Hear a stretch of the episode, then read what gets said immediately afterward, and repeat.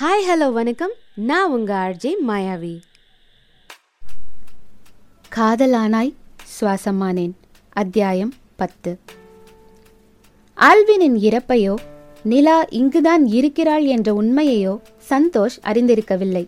மாறாக ஆல்வினால் தான் அவமானப்படுத்தப்பட்டதாக உணர்ந்த சந்தோஷ் அதற்கு மேல் அங்கு நிற்க விரும்பவில்லை.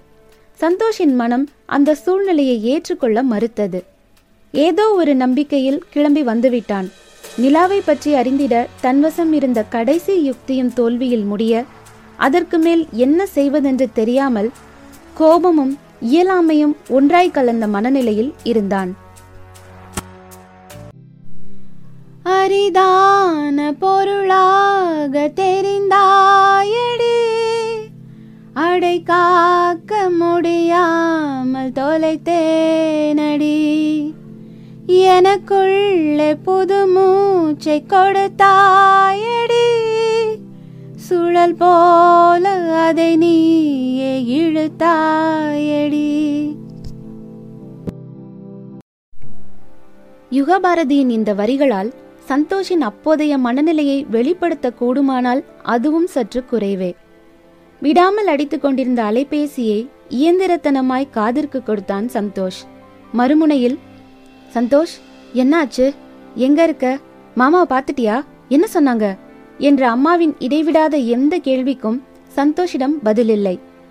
சில நொடிகளின் மௌனத்திற்கு பின் அம்மா என சந்தோஷ் அழைத்த விதத்தில் அவன் குரலில் தெரிந்த வழியில் துடித்து போன பொன்னி அங்கு நிலவரம் சரியில்லை என்பதை உணர்ந்தவளாய் சந்தோஷ் நீ உடனே கிளம்பி ஊருக்கு வா. எதுவா இருந்தாலும் நீ வீட்டுக்கு வந்ததும் பேசிக்கலாம் என சொல்லவும் இல்லம்மா நான் வரல. எனக்கு எதுவுமே பிடிக்கல. அப்படியே எங்கேயாவது போயிடலாம் போல இருக்கு என்ற பதிலில் பதறிவிட்டாள் பொன்னி. சந்தோஷ் அம்மா சொன்னா கேப்பதானே? தயவு செஞ்சு பஸ் பிடிச்சு முதல்ல அம்மா கிட்ட வா. போனை கட் பண்ணாத. அம்மா உன்கிட்ட பேசிக்கிட்டே இருக்கேன். ஒன்னும் ஆகல சொல்றத கேளு என அவனை சமாதானப்படுத்தி இடையிடையே அலைபேசியில் பேசி சந்தோஷின் அந்த ஆறு மணி நேர பயணத்தை கடக்க வைப்பதற்குள்ளாக உயிர் போய் உயிர் வந்துவிட்டது அவனது அம்மாவிற்கு. நேரில் அவனை கண்ட பிற்பாடுதான் நிம்மதியாக மூச்சே விட முடிந்தது பொன்னியால் அவனை பார்த்ததும் ஓடி வந்து கட்டி அணைத்து ஆறுதல் சொல்லும் அம்மாவை எதிர்பார்த்த சந்தோஷிக்கோ அம்மாவிடமிருந்து தன் கன்னத்தில் வந்து விழுந்த அடி அதிர்ச்சியை கொடுத்தது. என்ன வார்த்தை சொன்ன சந்தோஷ் நீ அப்படியே எங்கேயாவது போயிட போறேன்னு சொல்ற? எங்களை பத்திலாம் எந்த நினப்பும் இல்ல. அப்படிதானே?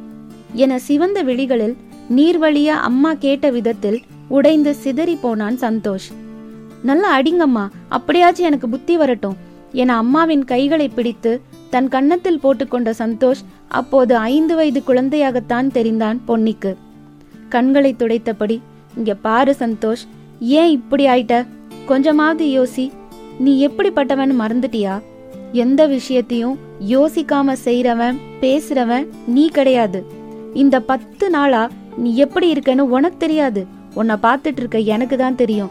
முதல்ல தொலைச்சிட்டு நிக்கிற ஒன்ன கண்டுபிடி அப்புறமா அவளை தேடலாம். என்ற அழுத்தம் திருத்தமாக அம்மா கூறிய நேரத்தில்தான் அவள் பேசுவதை காது கொடுத்து கேட்கவே ஆரம்பித்தான் சந்தோஷ். என்ன செய்வது?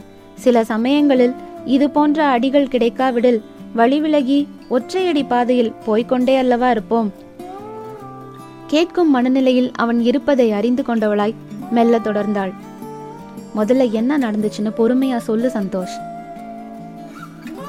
அம்மா அவர் என்னை பார்க்கவே விருப்பம் இல்லைன்னு சொல்லிட்டாருமா. என ஆரம்பித்து அவன் சொல்லி முடிக்கும் வரை பொறுமையாக கேட்ட அவனது அம்மா. சந்தோஷ் நீ சொல்றத வச்சு பார்க்கும்போது எங்கேயோ தப்பு நடந்திருக்குன்னு மட்டும் தெரியுது. ஆனா என்னன்னு புரிபடல. ஒரு விஷயம் எனக்கு நல்லா தெரியும். ஆல்வின் இப்படி செய்யறவர் கிடையாது. எதுவா வேணா இருந்துட்டு போட்டுமே. இப்போ நிலா யாருன்னு உனக்கு தெரியும். இஸ்தான்புல்ல இருக்கான்னு தெரியும். எப்படி இருந்தாலும் அவ இந்தியாவுக்கு வருவா தானே? அதுவும் ஆறு மணி நேர தொலைவில் இருக்கிற கோயம்புத்தூருக்கு வருவா. இப்போதைக்கு இந்த விஷயத்த ஆறப்போடு அவளை மறந்துருன்னுலாம் நான் சொல்ல மாட்டேன். ஏன்னா சொல்றது ஈஸி அதை கடைபிடிக்கிறது கஷ்டம்னு எனக்கு தெரியும். அவளை உன் மனசுல பத்திரமா வச்சுக்கோ. உன் நிலாவுக்காக உழைக்க ஆரம்பி.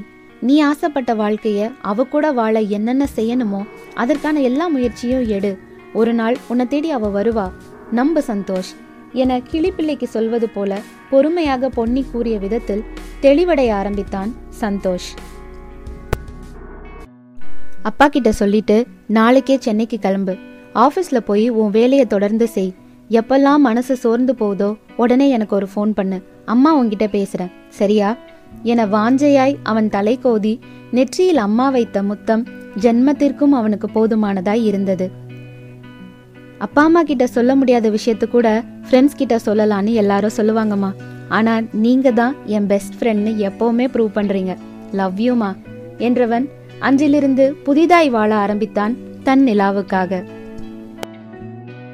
அங்கோ நிர்மலா அம்மாவின் உதவியால் அமுதாவோடு சென்று குன்னூர் அருகே இருந்த அன்னை இல்லத்தில் தஞ்சமடைந்தாள் நிலா. ஆரஞ்சு பூக்களின் அழகும் மிளகு செடியின் நறுமணமும் எந்நேரமும் படர்ந்திருக்கும் வெண்பனியினூடே எட்டி பார்க்கும் லாவெண்டர் பூக்களும் நிறைந்திருந்த அந்த இடமே நிலாவின் சோகத்தை மறக்க பேருதவி புரிந்தது. சிறிது நாட்களில் அங்கிருந்த அத்தனை குழந்தைகளையும் தன் அன்பினால் வசீகரித்து விட்டாள் நிலா. தன் படிப்பையும் திறமையும் கொண்டு அந்த பிள்ளைகளின் முன்னேற்றத்திற்கு வழிவகுத்திட்டது மட்டுமல்லாமல் நிர்வாகத்திலும் நிர்மலா அம்மாவிற்கு ஆதரவாய் இருந்தாள் நிலா. இப்படியாக கடந்து சென்ற மூன்று வருடங்களில் தன் அப்பாவையும் சந்தோஷையும் பற்றி நினைக்காத நேரங்கள் இருந்ததில்லை அவளுக்கு. ஒருவேளை சந்தோஷம் மாயாவும் விரும்பினது உண்மையா இருந்திருந்தா இந்நேரம் அவங்களுக்கு கல்யாணம் கூட முடிஞ்சிருக்கும் என்ற எண்ணம் மனதில் வேதனை தரும்போதெல்லாம். கவிதை தேடி தாருங்கள் இல்லை என் கனவை மீ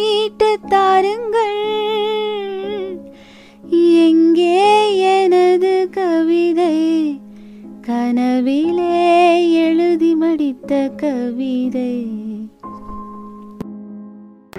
என வரிகளில் நிறைந்து மனம் துடித்து விம்மும் போதெல்லாம் இவ்வளோ கஷ்டமான பாதையில தனியா நடக்க முடியல சந்தோஷ். ஏன் சந்தோஷ் இப்படிலாம் நடக்குது? உன்னை அவ்வளோ லவ் பண்ண நீ இருந்திருக்கணும் சந்தோஷ். என் பக்கத்துல ஆயுள் முழுக்க உன் கை கோர்த்து நடக்கணும் போல இருக்கு. உன் தோல்ல சாஞ்சு அழணும் போல இருக்கு. உன் முகத்தை பார்த்துக்கிட்டே இருக்கணும் போல ஏக்கமா இருக்கு. உன்னோட சிரிப்புல இந்த உலகத்தை மறக்கணும்னு ஆசையாக இருக்குது ஆனால் எனக்கு கொடுத்து வைக்கலையே. என குழந்தை என ஏங்கி மனம் ரணமாய் வலிக்கும் போதெல்லாம் அந்த மழலைகளின் சிரிப்பில் தன் கவலைகளை மறக்க முயற்சிப்பாள் நிலா. சந்தோஷ் மீது நிலா கொண்டிருக்கும் காதலை பற்றி அமுதா அறியவில்லை. ஆனாலும் எத்தனை உற்சாகமாக வளைய வந்த பெண் இப்படி அடியோடு மாறி போய்விட்டாளே என்ற ஆதங்கம் அமுதாவை வருத்தியது. திருமண பேச்சை எடுத்தாலோ உங்களை இப்படியே விட்டுட்டு என்னால் எங்கேயும் போக முடியாதுமா. அந்த பேச்சே எடுக்காதீங்க ப்ளீஸ். என மறுத்துவிடும் மகளை என்ன சொல்லி சம்மதிக்க வைப்பது என்றும் அமுதாவிற்கு தெரியவில்லை. இப்படி இருக்க? ஒரு நாள் ஹோமின் அங்கீகாரத்தை புதுப்பிக்கும் விஷயமாக சென்னை வரை செல்ல வேண்டும் எனவும் தன்னுடைய உடல்நலக் குறைவின் காரணமாக நிலாவால் அந்த வேலையை முடிக்க முடியுமா எனவும் நிர்மலா அம்மா கேட்க அதை தட்ட மனமில்லாமல் அம்மாவிற்கும் ஒரு மாறுதலாய் இருக்கும் என தோன்றியதால் அமுதாவை அழைத்து கொண்டு சென்னைக்கு கிளம்பினாள் நிலா. அங்கு சென்று வேலையை முடித்த பிற்பாடு இரவுதான் தங்களுக்கு ட்ரெயின் என்பதால் நேரம் நிறைய இருப்பதை கருதி ஹோமில் இருக்கும் குழந்தைகளுக்கு ஏதாவது வாங்கி செல்லலாம் என முடிவு செய்தவளாய் ஷாப்பிங் மால் ஒன்றிற்கு அம்மாவையும் அழைத்து கொண்டு சென்றாள் நிலா.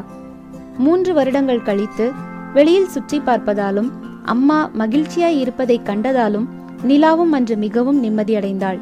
அந்த பெரிய ஷாப்பிங் மாலின் ஒவ்வொரு கடையிலும் ஒவ்வொரு குழந்தைக்கும் தேவையானவற்றை பார்த்து பார்த்து வாங்கிக் கொண்டிருந்தாள் நிலா. பர்ச்சேஸ் முடித்த பின் மனநிறைவோடு அம்மாவிடம் பேசிக்கொண்டே எஸ்கலேட்டரில் செல்லும் நிலாவையும் அமுதாவையும் ஷாப்பிங் மாலின் இன்னொரு தளத்திலிருந்து எதிர்ச்சையாக சந்தித்த இரு விழிகள் ஆச்சரியத்தின் எல்லைக்கே சென்றன. சில மணித்துளிகளின் தீவிர யோசனைக்கு பின் ஓரளவு கிரகித்ததும் தன்னிச்சையாய் இரு கால்கள் அவர்களை நோக்கி துரிதமாக எட்டெடுத்து வைக்கத் தொடங்கின. இனி காதல் திருவிழா ஆரம்பம். ஹோல்டான் மக்களே the love festival starts here அது யாரா இருக்கும்னு நாளைக்கு சொல்றேன். Until the next bye from உங்கள் மாயாவி.